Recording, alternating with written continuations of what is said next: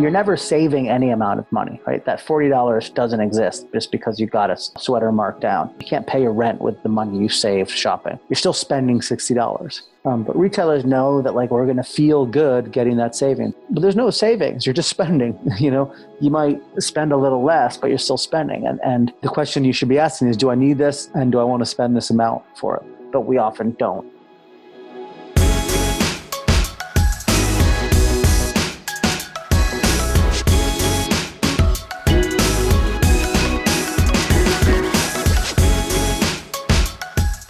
What's up, everybody? Welcome to the Artists of Data Science podcast, the only self development podcast for data scientists. You're going to learn from and be inspired by the people, ideas, and conversations that'll encourage creativity and innovation in yourself so that you can do the same for others. I also host open office hours. You can register to attend by going to bit.ly.com forward slash ADSO. H. I look forward to seeing you all there. Let's ride this beat out into another awesome episode. And don't forget to subscribe to the show and leave a five star review.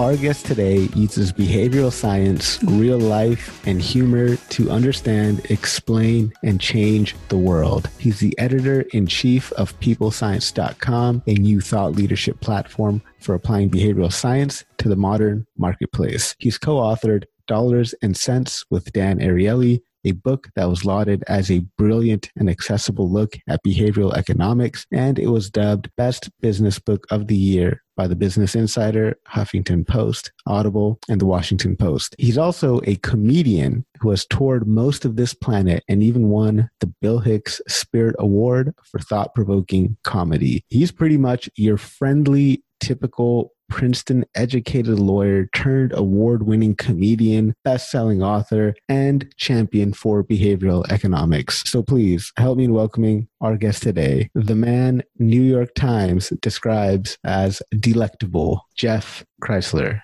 Jeff, thank you so much for taking time out of your schedule to be here today, man. I really appreciate you coming on to the show thank you for having me and for putting together that very flattering introduction. It is my absolute pleasure, Jeff. So, talk to us a bit about where you grew up and what was it like there. Sure. Uh, so, I grew up in New England, Massachusetts, uh, in a town called Amherst, Mass. Where there are five colleges right around there Amherst College, University of Massachusetts, and a few others Hampshire, Smith, and Mount Holyoke. Uh, my dad was a physics professor at the University of Massachusetts, so I grew up sort of a kid of a egghead uh, in a family that really valued education. I'm the youngest of three. My brother and sister, both very smart, both very highly accomplished in their own fields. Uh, and you know, it was a rural town. Wasn't like living in the city. Um, and you know, we studied and we played, and and it was fun. And uh, you know, in my family, high high academic achievement, like I said, was always expected which I guess I kind of did. But then after that, I decided to get a little bit off the treadmill. Um, it was my, uh, what would you call it? My, uh, uh, not, uh, what do you, the, the, spacing on the word, my privilege. Thank you for, um, it was my privilege to have the, the chance to, you know, I went to um, a great uh, uh, prep school called Exeter Academy, and then I went to Princeton, and then I went to law school, and uh, it was my privilege that I could still go through all that and sort of try something different um, with all that as a safety net behind me. So, what kind of kid were you in high school, and what did you imagine that your future would look like? Um, high school was interesting. It was sort of a bit of a, a, a pivot point for me because um, I was at this very this prep school, Exeter, where everyone was really smart and everyone worked really hard. And for a while, I was just really grinding really hard, and I realized I was getting really stressed out about my like grades and performance in high school while also like playing sports and having fun. But at some point, I just I stopped stressing about it, and I and I sort of I wouldn't say I consciously became zen, but I said I'll work as much as I can. But I'm not going to worry because I I pictured a future of myself uh, alcoholic and divorced and full of ulcers in my 30s, uh, and I didn't really want that. Um, and I and I believe and still believe in hard work and learning from others, but um, that, that excessive stress and worry about little things can only get in the way. uh, and I think that's helped guide me since then. Uh, I didn't really have a clear picture of what the future was, uh, except for one potential future, that sort of rough one that I described. So, how did you go from from prep school through this battery of education, becoming a lawyer, and then um, going into stand up comedy? Like, how how did that happen? Um, some of it was being the youngest child. I mean, there are anecdotal studies and uh, maybe some others that youngest children often need attention, and so they develop sort of that entertainment tick. Uh, some of it was having the privilege to know that I could take risks because I had uh, these sort of fallback. You know, I had a good, I had tools. I had a law degree, a Princeton degree. I was never going to live uh, on the street. Um, and some of it was, uh, you know, I think I had I developed sort of a very active mind. I think probably most of your listeners, as data scientists, are, are similar. Uh, that sort of never rested. And at some point, I sort of pointed that at um, what I thought was something more challenging. Like to me, I sounds a little conceited, but like I always could get good grades if I worked hard, if I studied. Um, and it almost seemed like it was an easy path for me to go to these schools. Like I had, I had a road laid out for me. I don't deny that it was privilege, right? If I went to Exeter and I could study, get grades, Princeton, get grades, law school, get grades, and I had these job opportunities to be a big corporate lawyer, make a bunch of money, and be on the corporate partner track, and like this future laid out for me. And I just felt like I never really earned it, and I kind of wanted to challenge myself. It seemed I don't want to say easy, but it seemed like that that all I had to do was just keep putting one foot in front of the other um, and at some point, I'm like, you know, I want to do something different, something special, something that's hard. Um, and I was just drawn by the power of words. Uh, whether that's like in a constitution, there's a limited number of words in a constitution that creates a whole society. A contract is a number of words between parties that creates a relationship, um, or poetry and music or comedy, and how that creates feelings and emotions and other connections. And um, comedy drew me because it was this unique challenge that uh, when you see comedians perform, even the most famous, they get on stage. Like I've seen Robin Williams perform many times. He gets on stage, and for the first few minutes, he can do no wrong. But then he still has to be funny. Like it doesn't matter who you are and where you come from, you have to perform. Um, and that was a huge challenge for me to like just be completely reliant upon my skills. Uh, uh, and the the fun thing about comedies, you can talk about anything. The only rule is you have to make people laugh. But you can talk about you can talk about your life you can talk about politics you can talk about economics and data science. Uh, you just have to be able to connect on that emotion. And and that to me seemed really freeing um, that there was just one rule to follow. And you could dress however you want you could show up whenever you want. Um, and and I love that idea of of the potential to talk about big ideas. That's really profound. You're just like, all right, let me pick something hard to do that that was stupid. yeah, that's awesome. Uh, Thank you. Absolutely, absolutely love that. So, talking about words, talking about comedy. So, how let's let's start here. So, how has comedy taught you more about behavioral science or economics and from there from doing the comedy how did you end up linking up with dan ariely to, to sure. write this amazing book um, those are great questions you know a comedian typically is sort of an observer of human behavior and then a reporter on that human behavior. And a scientist, a behavioral scientist, is someone you know that studies human behavior and tries to understand why things happen. I often describe it sort of a, a yin yang relationship, right? The, the comedian says, Hey, you ever notice that people do this stupid thing?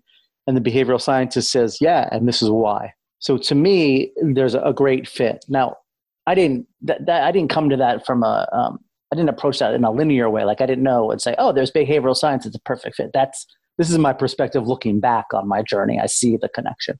Um, you know, more specifically, sort of the, the, actual path that I walked looking forward was uh, I did a lot of comedy, a little, a lot of political comedy um, starting out, uh, and someone um, approached me with the opportunity to write a business column uh, for Jim Cramer's website. Jim Cramer does the Mad Money.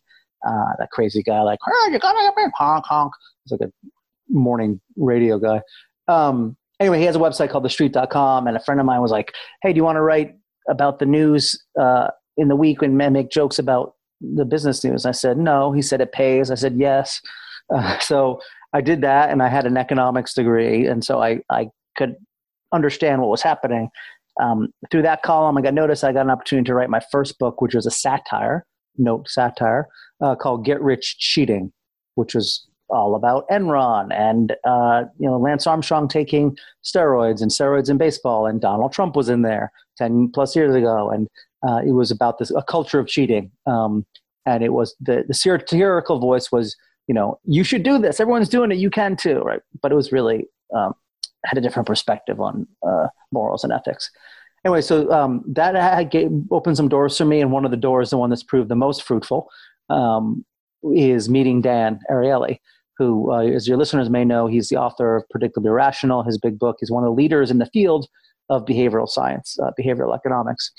Um, he invited me to lecture at his class at Duke University uh, in character. Like my character was sort of a Stephen Colbert, tongue in cheek. Uh, and I would go and I would tell his Duke students, I did this several times, hey, you know, you guys should cheat, right? Cost benefit analysis. No one gets caught. There's no cost. And the benefits are you make millions. You know, all you have to do is throw out your ethics. Um, I would do my whole routine, and it wasn't. He didn't always. He didn't introduce me as a comedian. He didn't say it was a joke, um, and it was fascinating to me to watch these students interact with me and have different reactions. And the first time I did it, and then you know talked with Dan, who I didn't really know much about, was what I my light bulb moment, right? Where I was like, aha, because that I learned about behavioral science. I learned that behavioral economics, behavioral science, a lot of different terms for it, um, and there are differences, but let's not get in the weeds. Um, it basically like looks at why we make the decisions that we do. Right? It doesn't abandon traditional economics, but you know, traditional economics says everything's cost benefit analysis. Reality is that that's not how it works. Right? Like we are busy people. We have a lot of stress, and we don't always make the rational choice. Um, and that's one reason why I sort of rejected doing work as in, in traditional business and economics or in the law because all the all the rules and the ways that the that science not the economic science, which isn't really science, but I know, um, said people would act. That didn't prove true because people are human. Uh, so anyway, I'm I'm sort of rambling here and getting farther ahead of us, but I connected with Dan and saw his work and the work of his peers, and it was like, oh, it it it, it was a crystallizing moment. I was like, oh, now I know why I rejected all this other stuff. Now I know why I'm I'm drawn to obsessing how people do stupid things. And I just sort of dug in. We did some projects, um, and we came out with a book together uh, on financial decision making uh, in 2017. You know, since then, I've been trying to find ways to advocate for behavioral science as a, you know, it's not a silver bullet, but it's an additional tool uh, for people to have in their tool belt for their personal lives, for their relationships, uh, for organizations, businesses, for societies and governments, and um, it's just another way to approach things. I don't think any one approach is is accurate for everything, but it, it's a it's a fresh perspective that I think is useful. What's up, artists? I would love to hear from you. Feel free to send me an email to the artists of data science at gmail.com. Let me know what you love about the show. Let me know what you don't love about the show. And let me know what you would like to see in the future. I absolutely would love to hear from you. I've also got open office hours that I will be hosting, and you can register by going to bit.ly.com com forward slash ADSOH. I look forward to hearing from you all and I look forward to seeing you in the office hours. Let's get back to the episode. Right on, man. I'm ready to get into the book. So by the time this airs, it'll probably be right around Thanksgiving, Black Friday, Cyber Monday time, and probably a good time for people to start thinking about their financial decisions and, and mm-hmm what they do with their money. When it comes to money, we really don't have as great of an understanding of it as we might think that we do. So let's kind of get some econ 101 type of stuff out of the way, starting with a seemingly easy question What is money? Money is something that I would like more of. um, money is, is a way that we measure value. Uh, it, it's a way that we decide, you know, when we're when we're weighing our choices, um, what is the value of our choices? And and money is one measure for that. It's become sort of a predominant measure um, which has its own issues. Um, and, and, money is it's really like I'm, I'm not an anti-money or anti-capitalism guy by any stretch. I think money has done some incredible things and, and money allowed society to blossom. Um, money is just really complex right? Like money uh, is what we call fungible right? Any ten dollars you have is the same as any other ten dollars, whether it's a ten dollar bill, a bunch of quarters, or a check, or a promise to get ten dollars. Um, and that allows us to do a lot of things and be flexible with it. Right? Money is storable. You can save money and invest it. You couldn't do that in the barter days, right? If you raised chickens, you couldn't store them for 40 years. Um, money is general. You can use it for anything. Uh, it's divisible. You can break it up into different amounts. Um, there's all these cool features of money uh, as, a, as a measure of value and as a tool for trading that has allowed us to do so much stuff, specialize and, and focus and, and not just all be farmers and hunter gatherers. Um, what's great about money, all that complexity, is also one of the reasons why it's so hard to think about because there's so many things you could do with money um, that it becomes overwhelming for most people to process the, the, potential. You know, there's a there's a concept called opportunity costs, which again is sort of econ 101. We often forget the opportunity costs. When you make a financial decision, you're supposed to weigh the opportunity cost, which is what else could you do with that money you're about to spend now or anytime in the future. That's a lot to think about. right? What else could you do with like five dollars? Right, five dollars you're about to spend on a coffee. It could be you know a couple newspapers. It could be uh, invested and and have compound interest. It could be a bunch of bubble gum.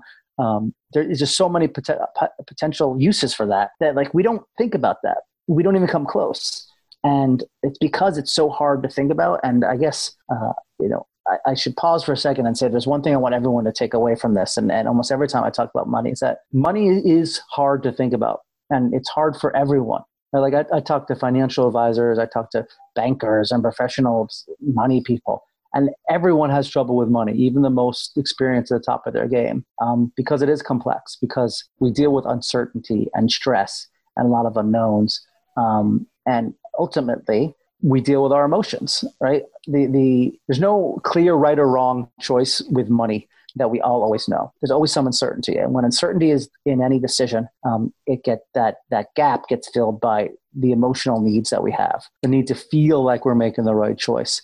The need to feel like we've done the right thing. The need to feel good, um, and that's when we can be prone to make irrational decisions because we go by our feelings and emotions. And you know, I'll, I'll wrap up this current diatribe in a second, but for most of my life, and I think most of what I'd studied, I always thought of money as being very cold heartless and emotionless as it's numbers on a spreadsheet, it's data, it's graphs, um, it's it's plotting out calculations. But emotion is the you know hidden variable in the equation of financial decisions that we just often forget about. Um, and what I love about the field of behavioral science is that's what it's about. It's about the emotion that drives human decisions. It doesn't toss out all the traditional economics. It doesn't toss out all the data and data analysis it just layers on top of that like people's reality.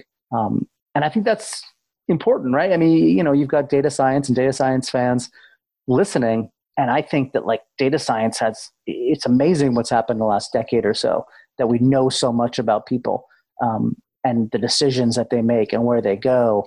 I feel like marrying the data science with the people science is going to be like an incredible combination to not just know like where they're going and what buttons to buttons to push, but why. Right? Why are people doing this? Then we can step back and get this holistic view of the data and the humanity, um, and hopefully get people to you know a better place for themselves and their their partners and teams and the world. Let's go save everybody. no, that's that's awesome, man. Thank you so much for that. I really appreciate that, and I really agree with you about taking the data science, colliding with the people science, and doing some interesting stuff. A couple of things I wanted to touch on here. Yeah. Like when it comes to to money, right? Like why is it that we can't think or we sometimes we don't think about these decisions the way that we should be thinking about them we ended up falling back on these mental shortcuts mm-hmm. why is it that we do that and what are a couple of couple of mental shortcuts that we can kind of catch ourselves in so that we can correct sure uh, well it goes back to this idea of uh, wanting to feel good, right? These mental shortcuts that we fall for. And sometimes we fall for them, and sometimes marketers and salespeople like lay traps for us to walk into. We fall for them because we don't know what to do when it comes to a financial decision. Um, we don't weigh that opportunity cost, right? No one, you know, looks at a cup of coffee and thinks, "Oh, what else could I do with this 250?" and goes through all the right.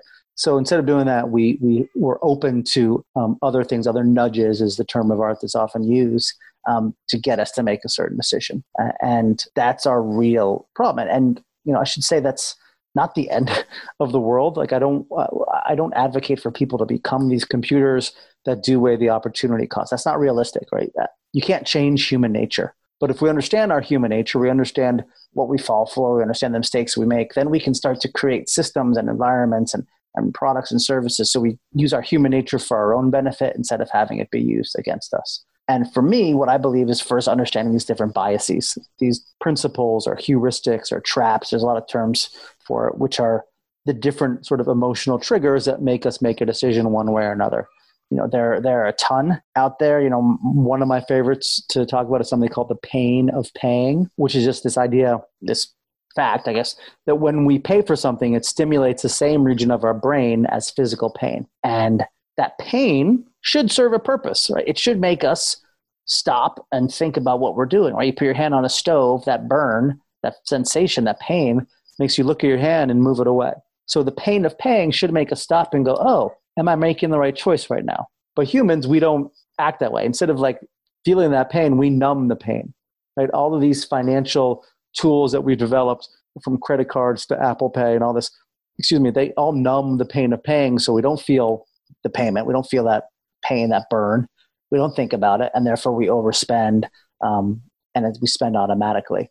And you know, I love talking about the pain of pain because it's a great example of it. it. It's something that once you're aware of it, a you'll notice the fact that you start spending maybe like you're in a casino with casino chips but also like you can dial it up or dial it down depending upon your goals right like i introduced the, this as a negative right the idea that we reduce the pain of paying as a bad thing because i think that makes us spend more right? And it does. Credit cards uh, apple pay all these things make us all spend more. But you can know that and you can use it for your own benefit right? You can uh, do automatic deductions from your paycheck into a 401k for retirement or into a savings account or use one of the many apps that helps you save for a goal automatically. And when it's something's automatic you don't feel it and therefore you're working towards a good goal. Um, you know there's default options do that. You know there's the potential to use this for good um, and a lot of interventions around the world have done just that uh, but uh, you know coming from an american consumer perspective i see that sort of reduction in friction um, being used to make people spend more. Um, that's one. I feel like there's a ton more. I know we I know we sort of pre-chatted on in email some of the oh your favorites, so I'll stop at that. Yeah. Um, so yeah, definitely gonna get into some of these these um, biases and and stuff a little bit later, but this idea of opportunity cost is interesting too. You talked about it in the book. Um, there's an experiment where um, you guys went to a car dealership and mm-hmm. people were ready to buy a car and you go up to them and ask okay what else could you spend this money on right like why is it that people get so surprised or maybe just stuck on on this one thing that they could do with their money what, so that? so that um that experiment that you mentioned was was my co-author dan ariely and uh, some uh, of his colleagues when they went to a car dealership, a Honda dealership, and they asked people if you don't spend 30 grand on a Honda, what else could you spend it on, right? Uh, essentially, the opportunity cost of 30 grand on Honda. And no one would answer, and no one could answer. And they pressed and pressed them. And finally, the best they could do is people would say, well, if I don't spend $30,000 on a Honda, I can spend it on a Toyota. That's not a different choice. That's just a different brand of car. It's still the same thing.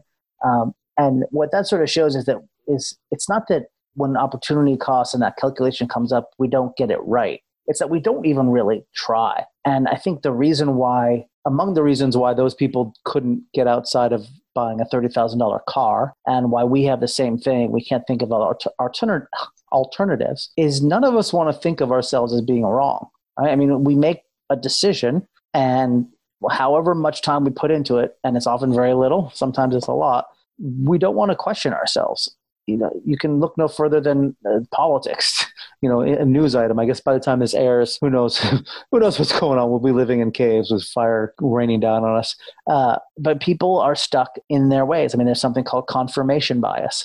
Um, I'm sure many of your listeners have heard of it, where you get stuck a, with a certain opinion, and every new piece of news, even if it contradicts it, you find a way to make it support your worldview, right? You may say, oh, that's fake news, or you say that's not accurately sourced, uh, or you say, well, it actually support. You know, you find a way to do it, and, and, the same is true for all of us in our in our lives and our spending decisions. And you know, I'm, I'm sure many of you have heard the experience like that. You know, uh, older generations say, well, that's how it's always been, right? Like I always give I have a financial advisor who I give uh, you know a ten thousand dollar check to at the end of the year. That's just always how it's been. That mindset is hard to change, and us uh, collectively or individually. Yeah, super interesting. Um, that that like yeah, thirty thousand for a Honda.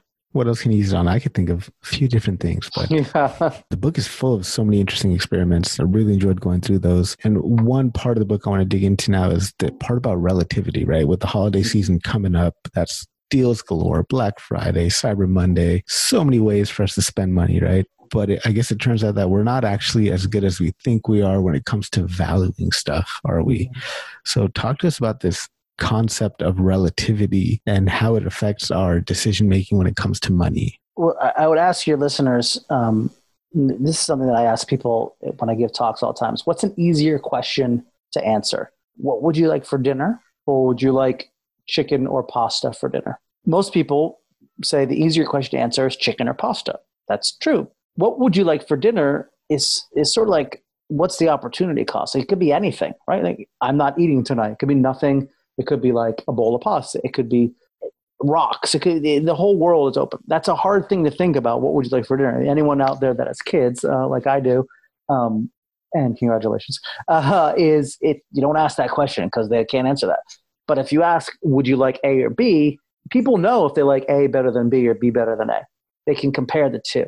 And so they might not know the absolute value of A or B, but they know the comparative value. And that's what relativity is about when you compare the relative value of things. How that comes about, it comes out in a lot of ways in financial decision making. Uh, one is, you know, again, as we approach these holidays in, in sales, right? Sale prices are basically using relativity to make us feel like we're making the right choice. You know, people will buy a sweater that was $100 but is marked down to $60 a lot more often than they'll just buy a $60 sweater. Because you approach that $60 sweater, you got to think, oh, is this a good deal? Like, what else could it be? Or some sort of opportunity cost. I have other sweaters. You look at a, a sweater that was 100 and it's marked down, you're like, oh, well, I know a $60 sweater is better than a $100 sweater. Like, I know that for sure. And suddenly you feel smart and you fall for that relativity. Relativity also comes up in percentages.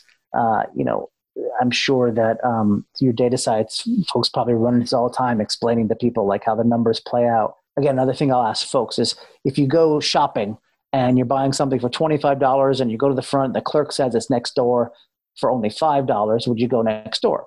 Most people say yes, I would. The next day you go to a different store, you're buying a $1,000 mattress, and the clerk says, oh, it's available next door for $980. Would you go next door? Most people would say no. I really asked the same question twice, right? Would you go next door for $20? But people mentally get caught up in like the percent they're saving when they're saving nothing, or the percent, right? The first case, it's 80% off. The second, it's, I don't know, math, 2% off, whatever it is. Um, and it just shows how like we're, we're stuck in this comparing things, this, this sense of relativity that doesn't serve us. when it comes to financial decisions, all the time our, our choice, our thought should be what is the amount of money that is leaving or entering my wallet or my account? Um, but things like percentages can throw us off right? Like investing professionals they may present to someone hey if you do this now you're going to save you know 0.1% more per year. And a lot of people going to say that's nothing but they know 0.1% compounded et cetera and how it plays out over time. That's huge. Like that, you know depending on how much you're investing that can be hundreds of thousands of dollars. But people don't easily get that because of the relativity and the percentages. Um, it's a fascinating thing, and, and one of the things I've loved about this field is is also thinking applying it to the rest of life, because I think it's not just in financial decisions that when we don't know how to value something, we compare it. Right? This this concept of um, FOMO, fear of missing out, is really about relativity. Right? We you know on social media we look at people posting their beautiful lives, and compared to our lives that we know well, that seems like relatively great, and that can cause people to be depressed and it causes problems. I mean, studies show like teenagers, it, it's harmful. And that's about like how we value things, in this case, our lives, by comparing the relative value to others. Oftentimes, others like pretend and fake lives. So there's my deep moment for that. Yeah. I, I, I think, is there, is there like, like, do we know like in terms of brain size, like neurology or whatever, like why is it that we do this kind of comparison?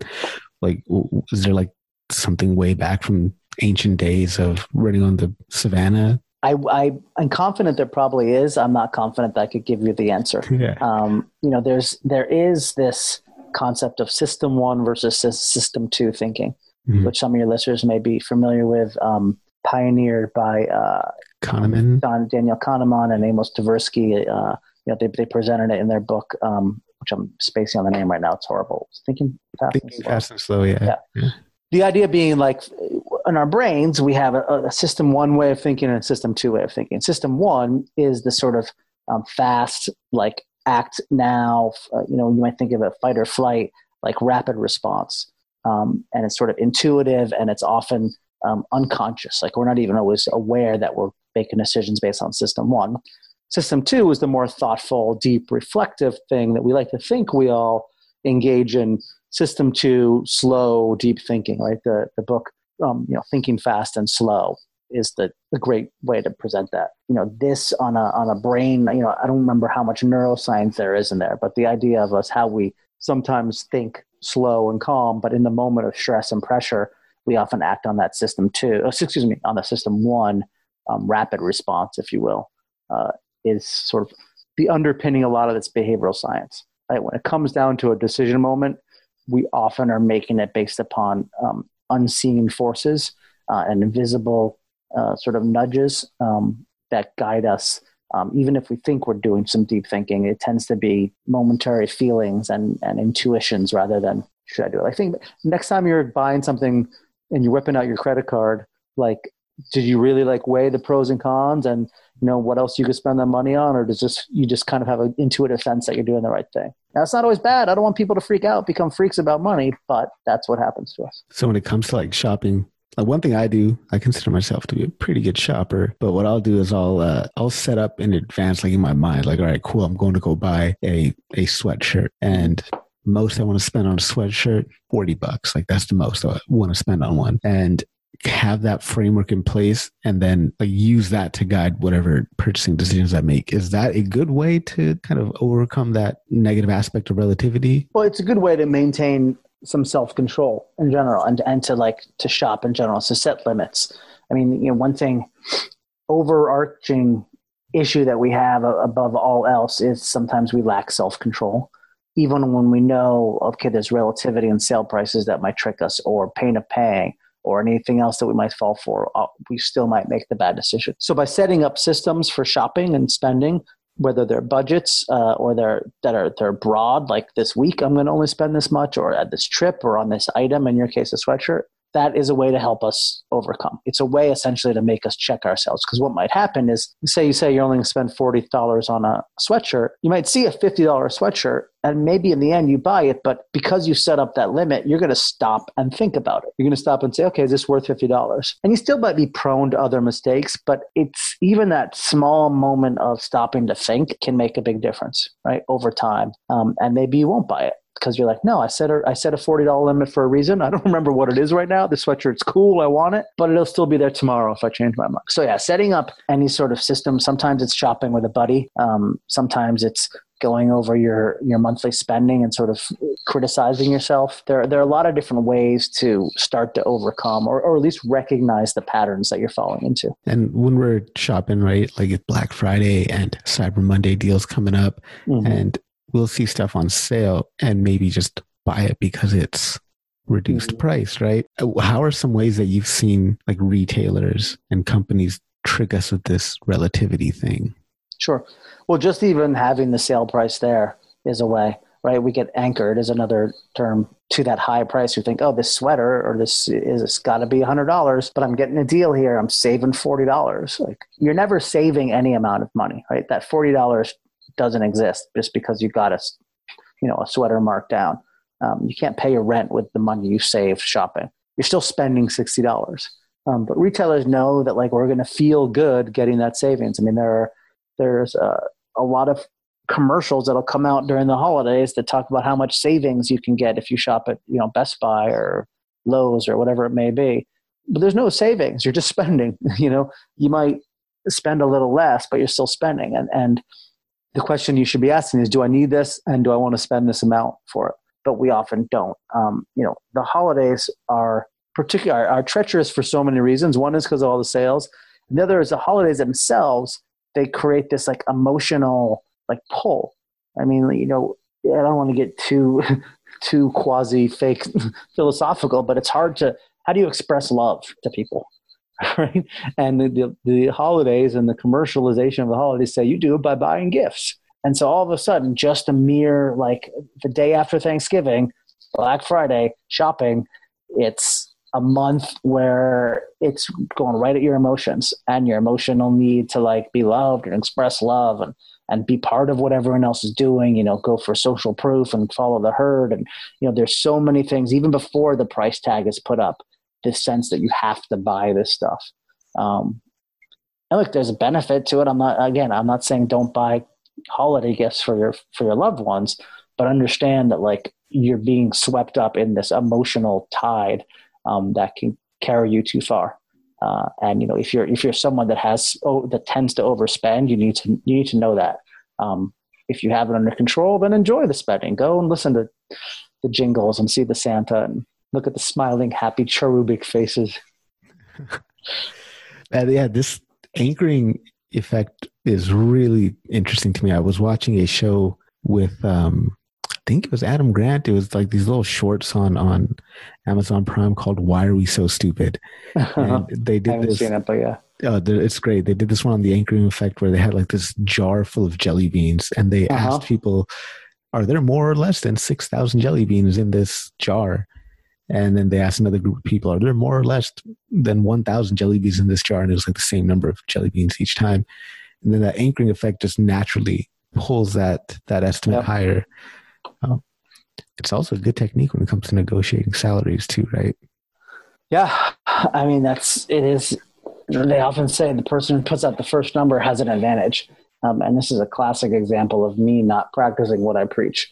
I hate, as much as I'm here as an expert in money, I hate negotiating for fees or anything. But um, you know, anchoring is just the idea. It's like an anchor. It's what it sounds like. The first number that's out there um, tends to be have a really uh, a stronger pull than any other numbers. Um, you know, like it, it, works with this idea of relativity, right? You see a, a car that's priced at $35,000 and you think it's worth $35,000. So whatever it might be marked down to, you're still sort of drawn to that $35,000 anchor as an idea uh, of what it should be worth. Um, that's why like a $32,000 car seems like it's, oh, it's $33,000 off because you started there. If you started at 25,000 and it was 32, you'd feel very differently. Um, but the anchor is set that way. And in negotiations, right, you come in and you say, I want a $100,000 salary, as opposed to them saying, I'm offering you a $60,000 salary. You might end up at 80 in the middle anyway, but that first person, it's a very different feeling um, depending on how it's set up. And, and the draw is, is remarkably strong. Um, you know, the, the jelly bean things are awesome, and there's related to anchoring. It, it, it, what I what I think is really awesome is this idea called arbitrary coherence, um, which is actually Dan, my co-author, sort of pioneered the study showing that anchoring is arbitrary. you know, it's in many ways. You know, the, the study he did. Um, I, I, forget which one. I've just been so many variations of it, but essentially, that idea you, you presented: are there more or less than however many jelly beans? You can you can get in people's head a different way. You can say to them, um, put a bar of jelly beans uh, and say, okay, what's your phone number? Okay, what are the last three digits of your phone number? Which is totally random, right? And okay, your last three digits of your phone number are 275.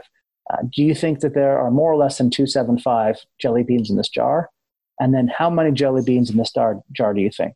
And what they find is that people that have a low last three digits, right, two, 300 and less, tend to estimate that final question much lower than people that have a high like seven, eight hundred at the end because of this anchoring, because of like this arbitrary coherence and, and the fact that it's totally random.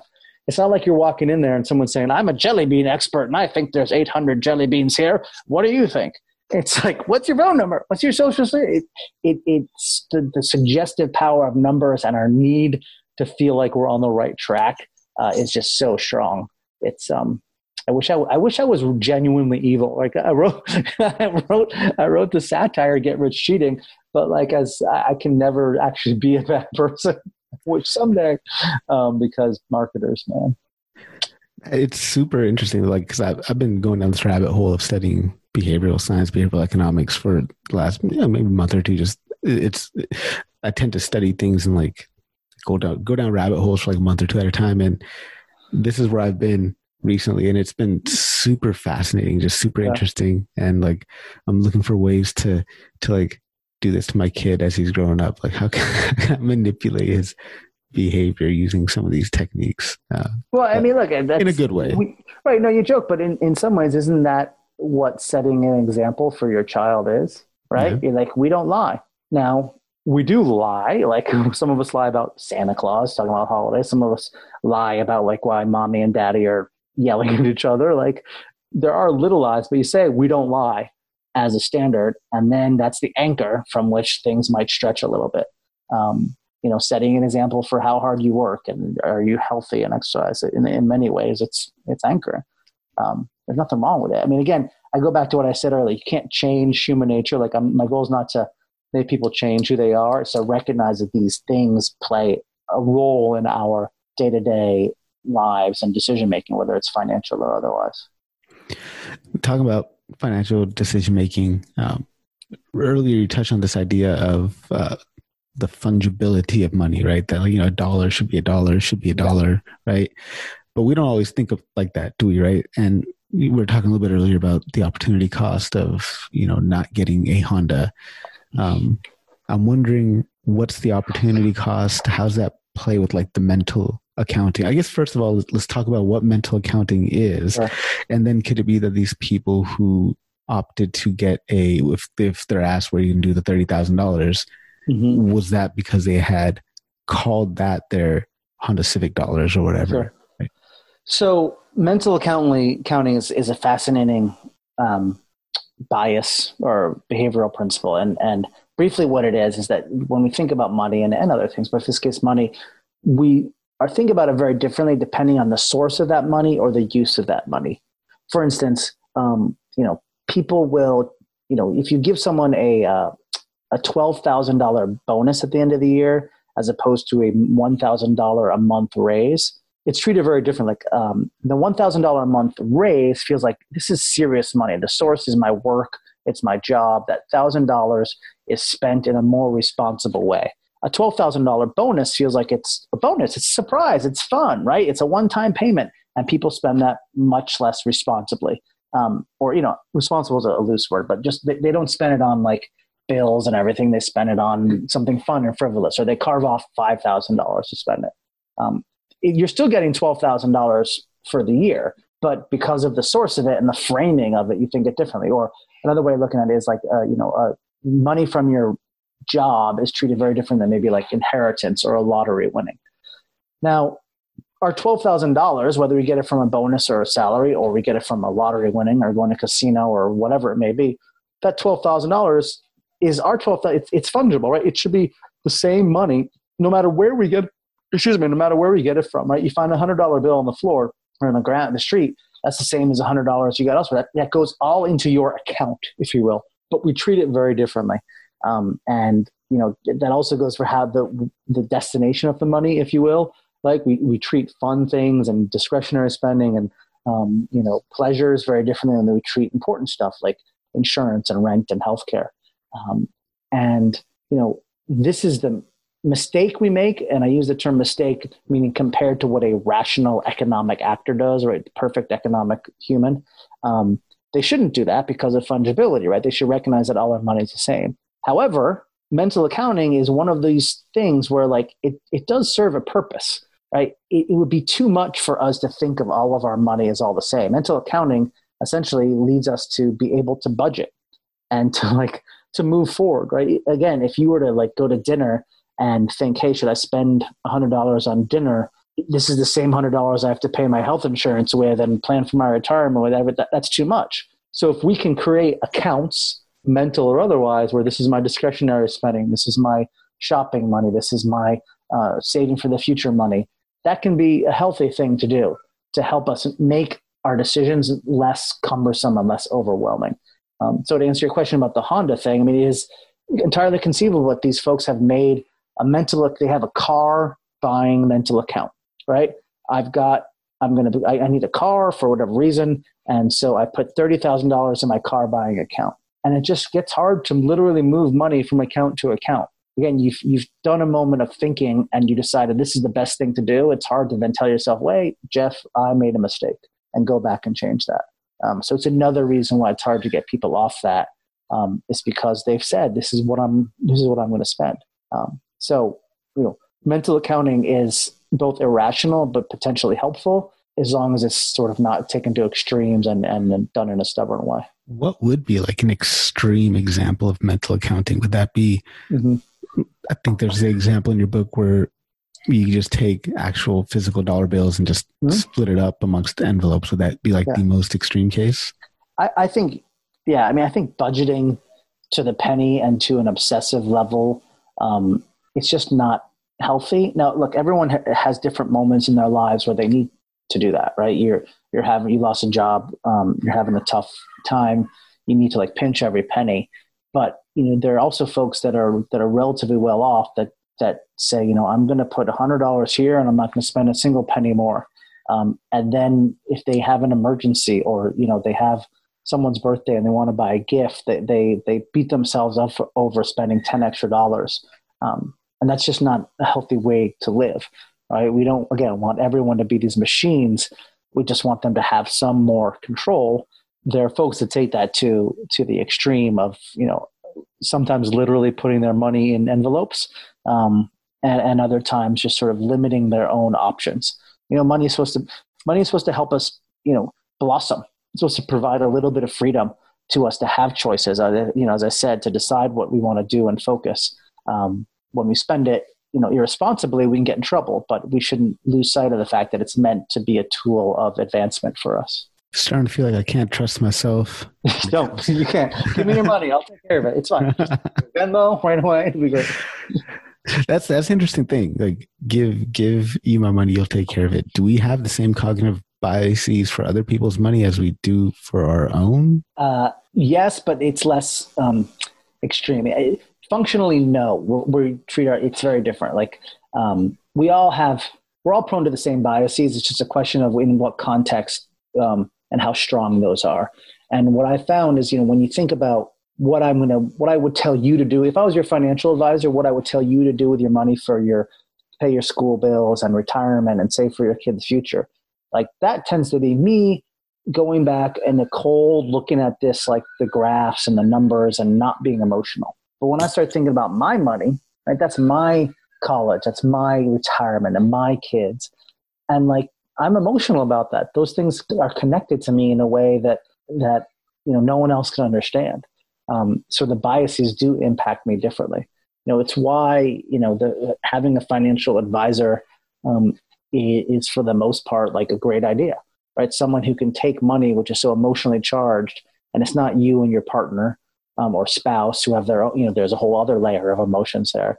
It's someone separated um, who can look at it like with those numbers and help you think about what to do. Now, of course, there's also the issue of like financial advisors, like you have to get a reputable one and trustworthy, et cetera. But if you're in a position to get advice from someone who doesn't have that emotional connection and can just look and hear what you want to do and think about what would be best for you based upon those numbers and charts, that is a help. Um, you don't have to do what he or she he or she says, but it, it would be great to do. I'm not that person. I'm I'm not a financial advisor. I'm not a like you put your money in these stocks or anything. I'm a like this is why you're so crazy, man. Come on. Thanks very much for that, man. So.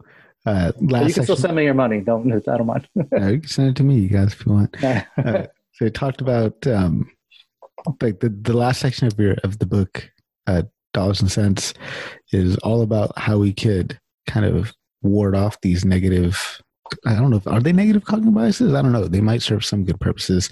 Yeah. Um, but we, we talked about anchoring. We talked about arbitrary coherence and confirmation bias. Uh, another one you talk about is this concept of herding and self herding. Can you mm-hmm. talk to us about that? Sure. Herding um, you may have people may have heard of like a social proof or social pressure just the idea that we tend to go along with the crowd um, you know a lot of people hear this referred to when it comes to like investing in stocks right like everybody's buying apple i got to do it or the stock market is falling because everyone's selling i should sell it too or you know it happens you know when when you see people sort of uh, I don't know, but there's a new shoe that's really hot and everyone's wearing the new shoe. You got to go buy the new shoe or new car or whatever it is. When we when we go along with what others are doing um, because we don't have we haven't figured out if it's the right choice or not Um, and it's particularly powerful with um, a, a, our peer group, a more focused peer group. Like if I go on TV and I see, you know, everybody's hoarding toilet paper, maybe I'm a little drawn to that by like the idea of herding, but like it's everybody. If I go on TV and I see, you know, everybody in my neighborhood that's just like me and has a young family and lives on my street is doing it, then I'm like, oh, I got to do it. In both cases, I haven't really decided if it's the right choice. I'm just being guided by the herd. Um, now, if you take that idea of like it being a tight peer group even farther, really to its ultimate endpoint, I am a peer group of my for myself. I, I am the only peer in the world for me. Um, and so if I in a world could see that I was doing something and all of the Jeff Kreislers were doing something, I would of course think that that's the right thing to do. And how this tends to play out is when we look at our past decisions. And again, we don't want to question ourselves. We don't want to say we're wrong. And we say, oh, that past decision that Jeff made, I know Jeff. Jeff is smart. Jeff's just like me. He probably made the right choice. Um, and we tend to just go along with the decision that we've made in the past. You know, the, the easy example is going to buy a five dollar latte, right? You know, I guess I guess avocado toast has replaced five dollar latte as the evil overspend. But okay, fine. Say you go buy a ten dollar avocado toast. If I go on Monday to buy that ten dollar to- avocado toast, and it's my first time, I'm like, yeah, let's give it a try. I'll have it. It'll be good. If I go back on Wednesday, I'm probably not going to really think about it. I might think, oh, you know, I remember on Monday I said it was a good idea, so I'll do it again by Friday, I'm like, oh yeah, I'm definitely getting the avocado toast. I always get the avocado toast, right? It's the it's how it's always been, and so on and so on, and it builds, and we tend to like follow our own herd, um, which can you know lead us down sort of this confirmation bias and reinforcing path of a poor decision. Um, so it's it's an easy phrase, but you better check yourself now and then before you. I don't even want to finish the phrase. Wreck yourself. I'm getting a little punchy. It's the end of a long day. I've got to, hey, I've got to rhyme and Hey, I dig it. I dig it. Uh, this concept of self herding is interesting because I it, memory came to mind when I was very early in my career. I was studying to be an actuary, and every morning I'd have to study for actuarial exams. And I'd sit at this cafe and I'd get a apple fritter on Monday. Mm-hmm. And I say, yeah, it was a good idea on Monday. Let's get it again on Tuesday. And next yep. thing you know, it's like three months, and I've been eating apple fritters for breakfast for three months straight. Right, which isn't just bad financially, but I, you know, it's not great for the waistline. no, no, definitely, definitely was. Everything in moderation, right? There's yeah, another yeah. grandma's phrase for you. So, I mean, officially, it's it's official. We suck at making decisions. So, yes. what are your top three favorite tips? Mm-hmm. You know, mm-hmm. for taking our flawed financial thinking and maybe helping sure. ourselves with it. Well, I'd say broadly speaking, to just stop and think about the big picture like when you can like why are you making this choice not like the we tend to get caught up in the mechanics of like how we're paying or making decisions but like why like how does this choice connect to who you are uh, as a person and what you want to be about and that sounds very flighty but there are studies showing in the moments of stress and uncertainty and pressure if we stop and think about the big picture and our goals and our values that can just help settle us into a, a moment where we think oh do i really is this really about who i am? Um, and what that tends to do is it helps us think about the, the future a little bit more um, because our, our biggest, you know, this issue of self control is oftentimes we don't think about the future, we just act, excuse me, upon the emotional feelings of right now. So if you find a way to stop and think about the choice, that's a big picture, great thing to do every time. Now, my next item sort of refines that every time thing. Like, don't stress about the little spends. We tend to worry about the little spends, right? Like a cup of coffee and whether I should tip 50 cents or not and get overwhelmed and not worry so much about the big spends, right? Like a car, a college, a house. I mean, we think about those, but like within the within those spendings, like a car, there may be like a thousand dollar add on that we're like, oh, fine, whatever. I'm already spending thirty thousand dollars, or a house, right? There might be like uh, a renovation that's an extra ten thousand dollars, and you're like, oh, whatever. I'm already spending three hundred thousand dollars. That's more money than you're ever going to make up for tipping a barista. But we tend to like stress about the little things and not the big ones. And my advice would be this whole idea of like stop and thinking about it. Like if you have to choose, always stop and spend as much time as you can on big number, the abs- the actual amount of money that's being spent, right? Not the percent, but the actual amount. Like stop and think about those because that impacts your future and your potential and your freedom. Don't stress about the little ones. I'm not saying just spend willing, uh, thousands of one dollar bills, throwing them out the street at people, but like don't worry about that. Like live your life the ones that are in the middle, the sort of like recurrent medium sized spending, those you should think about now and then. Right? Like uh, like paying for cable, paying $150 a month for cable. Think about that when you first sign up, but then don't worry about it every night. But every, you know, for six months or whatever, but every now and then check in and say, Am I watching cable? Is it worth $150? Um, you know, any sort of like recurring automatic bill payment you have. Like it's nice to not worry about your payments, your cell phone, etc. So let it go. Don't worry about it all the time, but every now and then check in on it. So it sort of flips what we tend to do on its head. Again, we tend to stress about the little ones and not the big ones. Let's just flip that on our head.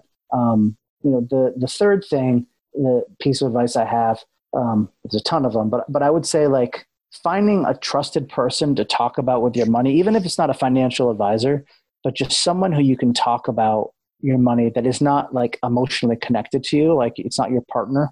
Um, it's just someone who can give you another perspective, whether that's like hey, do you think I should spend money on this? Should I buy this car or this house? Or, you know, um, you know, you're going shopping, right? You go shopping with friends sometimes. Like, no, it, it's hard because we tend not to share all our financial details with everyone. We like to think, act like we know what we're doing. But like, find a trusted friend or, or someone who you can be yourself with. Like, again, nobody knows what they're doing with money. We all pretend we do. And find someone who you can be honest about that. Um, this is a lot easier said than done. It's a big challenge I, as I say it, and as people are listening, like, like who is active? Like I can't think of anybody. I have friends, but I don't talk about money. It's try to find some place where you can talk about money. Maybe it's not a person. Maybe it's a forum. Um, maybe it's I don't know a book. maybe it's something. But find a place where you can be honest with yourself about uh, how hard it is to think about money. Thank you very much for those tips, man. I really appreciate that. Do you want to leave us with any other cognitive biases that we might find ourselves falling victim to this season when it comes to anything related to money? Um, that's a big one. I would say that the, the broadly speaking, the, the bias that I that I'm most in, interested in exploring um, comes from the, an idea where like money is not as powerful as we think it is more studies are showing that like as a matter of like incentives and motivation and engagement in the workplace money is you know you have to get a certain level of money but like after that like that doesn't really engage us. It doesn't engage our our sense of purpose and identity and and professional like motivation. I think that's true throughout our lives. Like money is is a is a substitute we often fall back on again for how do you measure love and these other things. But like just remember that that it's not the be all and end all it's our most common way of measuring value. I know from my own life, right? I, talked about the, the education and the opportunities that I passed up to be a corporate lawyer and everything. And my family didn't understand. And, and every little accomplishment I had, like I got on a comedy show or I was on TV or I went over and worked with somebody, their question was, how much does it pay? That isn't how it was measured in value to me, but I came to understand that's just like how they could measure something that they didn't understand um, the value of.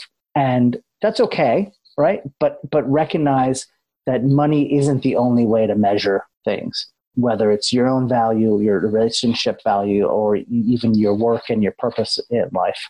Um, and when we do that, we'll start to find the other things that matter to us, and, and we'll start to be able to make our financial decisions without as much pressure, without feeling like every financial decision impacts our value as people.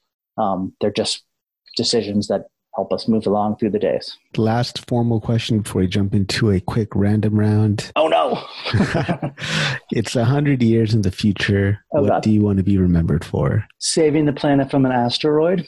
Uh, if I can't, you know, I I would like to make critical thinking cool. You know, I, I would just like in whatever realm, finances, politics, personal lives, like I would like to make the idea that we think about stuff to to be the default um, and I feel like our culture has really walked away from um, critical thought for thinking through more than one step, right? Thinking about the future ramifications, just just really deeply thinking about stuff.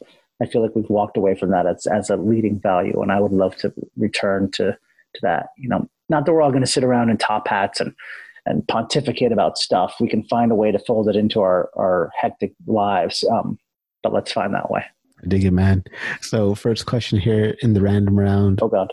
What are you currently most excited about or currently exploring? Um, I'm most excited about the idea of uh, rapid COVID tests or COVID vaccine.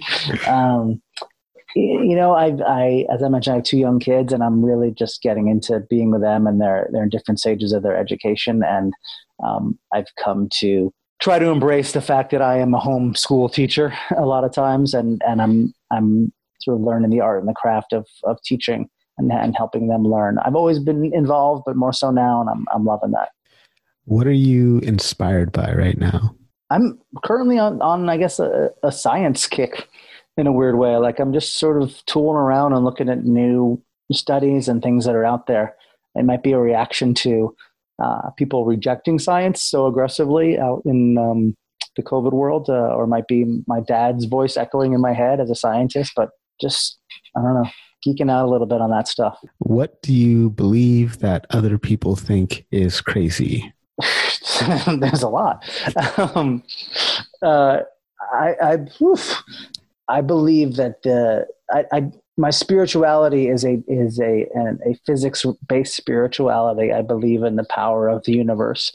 Um, I don't believe it's an omnipotent being, um, but I believe that there is a beauty and an art to um, all of the forces in the universe uh, and how they can play a role in us. And I think that there is so much power in what we haven't yet learned about ourselves and the universe that, that connects us that I'm excited for every little marginal breakthrough to see what else we can do as people in this crazy spinning.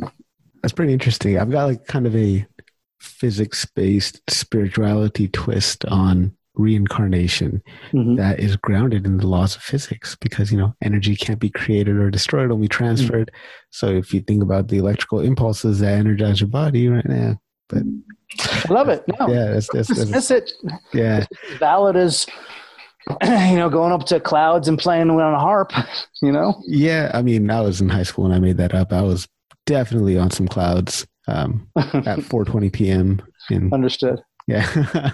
well, what would you do if you're the last person on earth? Um, I don't know, man. I, I always think about that Twilight Zone episode where the guy, uh, he really wanted to read and couldn't get time to read, and there was an apocalypse, and suddenly had all time in the world to read and then he broke his reading glasses. and he was like, "F, man, I can't."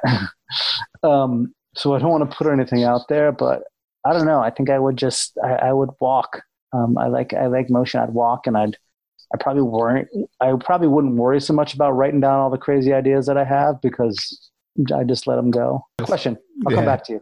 Yeah. Speaking of reading, what are you what are you currently reading? Uh, I'm currently reading two books. Um, one is one of the Harry Potter books I'm reading with my son, um, and another is uh, a book called Wanting that a friend of mine gave me.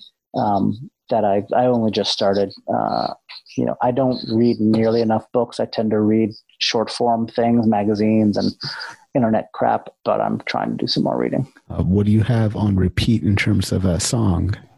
Oh, I'm as any good middle-aged white boy. Uh, I'm listening to Billie Eilish, uh, "Bad Boy" a lot lately. In fact, I listened to it right before this podcast. All right, that's awesome, man. I'll open up the random question generator. Oh God, I'm scared. Nah, that's okay. They're all safe. What's your favorite book? Um, Welcome to the Monkey House by Kurt Vonnegut. It's a collection of his short stories. I'm sure your listeners, there are a lot of Vonnegut fans in here. Yeah, I, I love Vonnegut. He's awesome. Mm-hmm. If you could have any superpower, what would it be and why? Oh man, I've gone, I've done a lot of thinking. Like I've gone around in a lot of circles in this, and so I would say um, stopping time has been a consistent one, um, as well as sort of uh, telekinesis I don't want to control other people, but being able to, you know, sort of use the force essentially mm. um, on objects. What incredibly strong opinion do you have that is mm. completely unimportant in the grand scheme of things? You should load the dishwasher in a way that is conscious of how you're going to have to unload it later. That's a good one. We'll do the last one here. Uh, what's the best thing you got from one of your parents? I just think like a, a value in education and learning. Um, yeah. Yeah. So what's next on the agenda for you? Working on any new books or anything? Uh, I am always doing different projects, speaking. Um, you know, right now, peoplescience.com um, has been a baby of mine that'll be about, by the time it comes out, will be close to three years. Um, looking at some other opportunities, just looking at ways, again, to spread the gospel of, of behavioral science as a, as a tool. Um, people can track that down, peoplescience.com, or track me down at jeffkreisler.com and Twitter and Facebook and LinkedIn and all that and see what's happening. I'd love to hear from your listeners what they think. Jeff, thank you so much for taking time out of your schedule to be here. I really appreciate you at the end of a very long day for you to, to come hang out, man. I appreciate it. Thank you. Thank you.